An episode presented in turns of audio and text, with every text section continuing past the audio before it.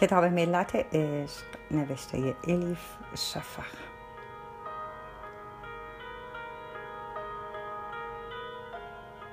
ترجمه ارسلان فصیحی.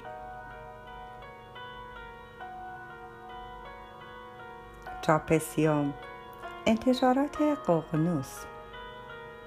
خوانش توسط حوریه کوکلانی.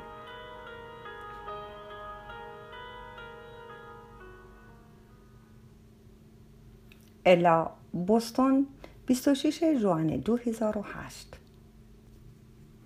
سلام عزیز، خواستم این بار برایت نامه‌ای واقعی بنویسم، نه ایمیل و از این چیزها. روش قدیمی، نامه‌ای کلاسیک با جوهر و قلم و کاغذ و پاکت و تمبر باید بنویسم و فوری توی صندوق پست بیاندازم. اگر در فرستادنش تأخیر کنم ممکن است پشیمان بشوم و نامه را پاره کنم. پیش می آید با یکی آشنا می شوی، یکی که با آدم هایی که معمولاً دور برت می بینی خیلی فرق دارد. همه چیز را طوری دیگری می بیند و تو را هم به طرفی سوق می دهد که زاویه دیدت را عوض کنی. به تدریج دنیا را از دید او می بینی، درون و بیرونت را هم. تحت تأثیر قرار می گیری. تحت تأثیر قرار گرفتن چیست؟ اسیر جادویش می شوی. اوائل فکر می کنی می توانی فاصلت را حفظ کنی، زمام دلت را در دست نگه داری.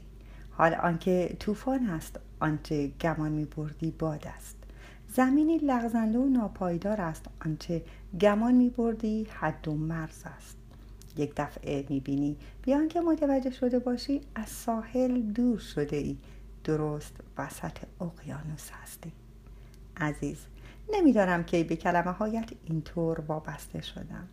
تنها چیزی که میدانم این است که نامه‌نگاری های من مرا دگرگون کرده از همان روز اول. شاید پشیمان بشوم از اینکه پیش تو به اینها اعتراف میکنم.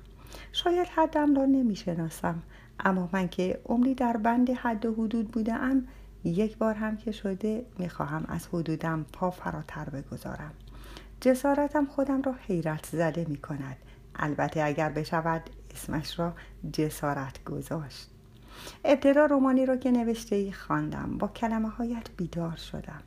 با کلمه هایت به خواب رفتم.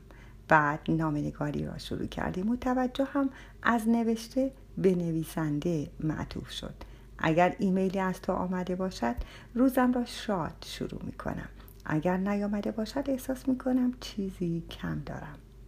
من بگمانم ابتدا عاشق حکایت هایت شدم.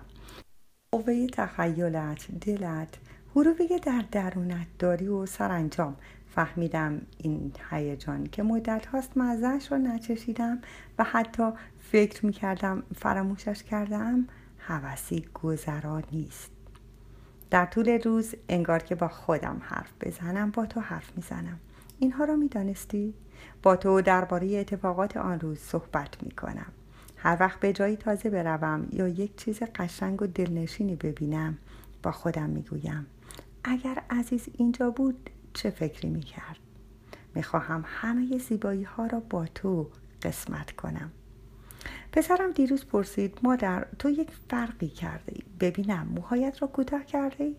موهایم مثل همیشه است، اما خودم میدانم که با همیشه متفاوت به نظر میرسم.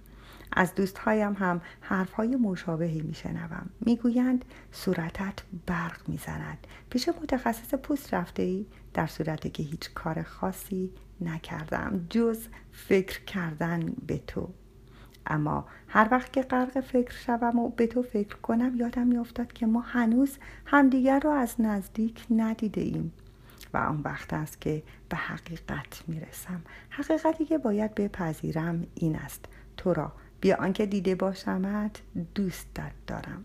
ملت عشق را تا آخر خواندم. گزارشم را تحویل دادم. بله، داشتم برای مؤسسه انتشاراتی گزارشی ارزشیابی تهیه میکردم. خیلی دلم میخواست نظرهایم را برایت بنویسم. میخواستم دست کم نامه ای را که همراه گزارش برای مؤسسه انتشاراتی فرستادم نشانت بدهم. اما کار درستی نبود. باز هم باید این را بگویم. از رمانت خوشم آمد. خیلی زیاد. مرا به داخل داستانی کشاندی که ربطی به زندگیم ندارد. اما خواندنش که تمام شد فهمیدم در اصل همه چیز با همه چیز ربط دارد. به هر حال تصمیمم برای نوشتن این نامه ربطی به ملت عشق ندارد. چیزی که به نوشتن سوغند داد ارتباطی است که بین ما وجود دارد و نتوانستم اسمی رویش بگذارم. ماجرایی که اوایل به نظرم مکاتبه‌ای ساده می رسید از آنچه فکر می کردم جدی‌تر شده. ابتدا عاشق حکایت‌هایی شدم که تعریف می کردی. بعد یک دفعه دیدم که دوستت دارم.